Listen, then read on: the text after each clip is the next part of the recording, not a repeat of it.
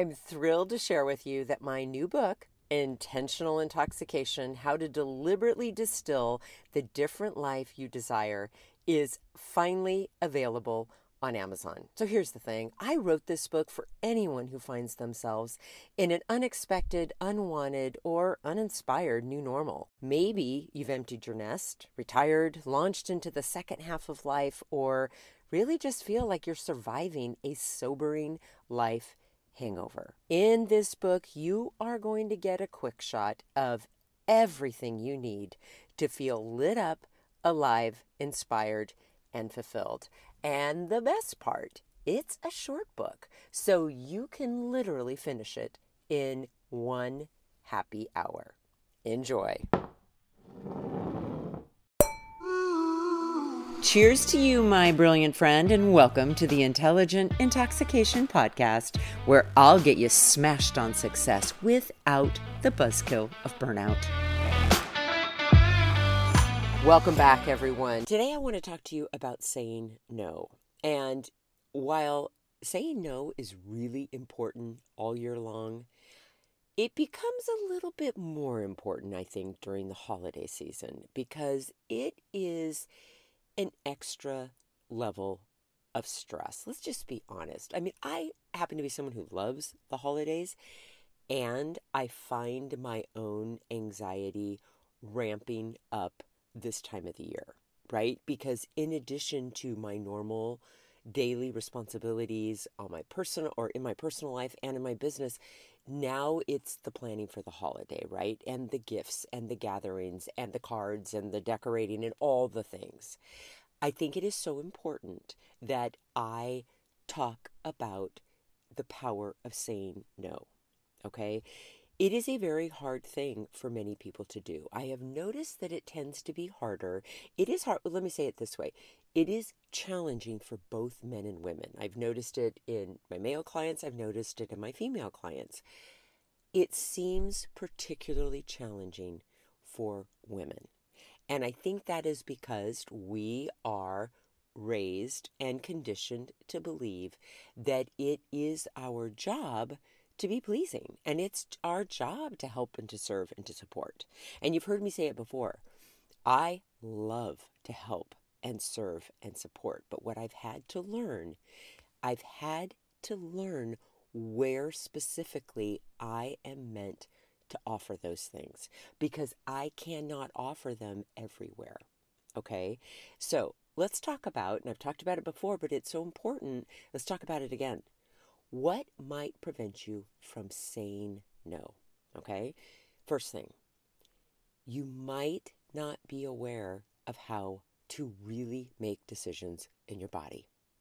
Whether it's trusting your gut, whether it's you tend to have huge emotional waves and you need to know how to wait wait out decisions until you've calmed yourself down again, whether you need to talk things through with someone and hear yourself speak out loud, or you just need a lengthier decision making process, right? Sometimes we don't know how to make decisions. Other times, our default stress response is fawning or people pleasing. And so when something is asked of us, even if it's something we don't have the capacity to do or we don't want to do, we default to a yes because we it almost feels unsafe to say no to people.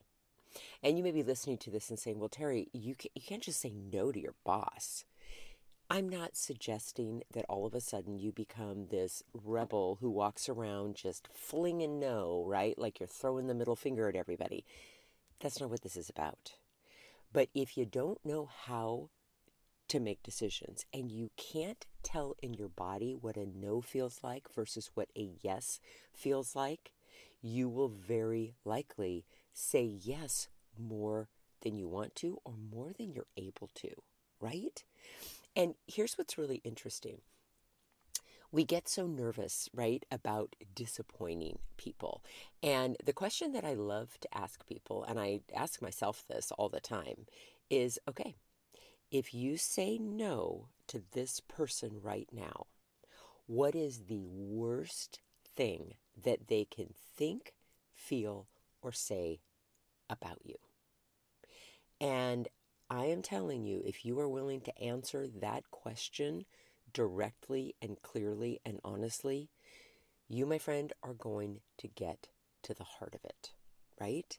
And, you know, it, it can be so many different things. It could be that, you know, you received love and you felt safe and attached when you were growing up if you were pleasing and you always said yes, right? And when you didn't, maybe you were ignored or maybe you felt alone and you felt, you know, rejected. These these things that we experience when we're young, they run deep. So when you hear people talk about, you know, um, doing inner child work and you might be like rolling your eyes and thinking that is the dumbest fucking thing I've ever heard. Let me just tell you that it's not. Because if you don't heal what you've experienced, it is going to keep circulating in your life. And it doesn't have to be this long, traumatic process to heal some of these things. Sometimes just being able to connect the dots and realize that, oh my gosh, I got triggered today when my boss raised his voice at me because when I was in second grade and that teacher yelled at me in front of the entire class, like it shut me down for a long time and I stopped using my voice at school. I didn't I never raised my hand and I didn't make a peep. Just realizing that connection, the next time you get triggered, you can go, "Oh, there's second grade Terri showing up again or, you know, whatever your name happens to be, right? So, here's the thing. I'm really good at working with people on saying no. And again, keep in mind, we don't say no to be difficult and to just get our way. That's not the point. We only have so much energy, time, and resources to invest. We just do. We can't argue with that, right? You have to invest it wisely. And every yes is an investment.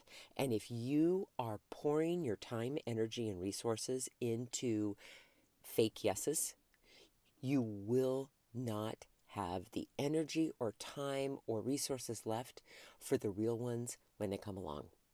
That's the reason right there, guys, is that you're spending all of your energy and time and resources on the wrong things. It's like playing Monopoly.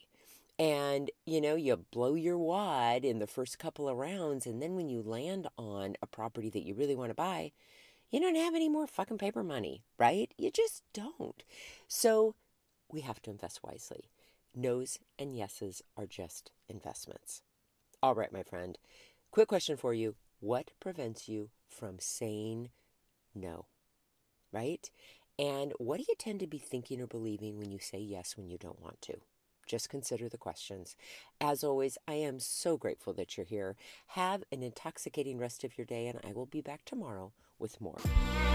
Hey, my friend, if you're thirsty for more than this daily shot and ready to intoxicate the hell out of your personal or professional life, I'd love to invite you to coach one on one with me. It all starts with a complimentary happy hour call. Head on over to terribradway.com. That's Terri with two R's and an I. Bradway, spelled just the way that it sounds. Once you get there, my friend, click on the Work with Terri button and we'll take it from there. Thanks for listening and have an amazing day.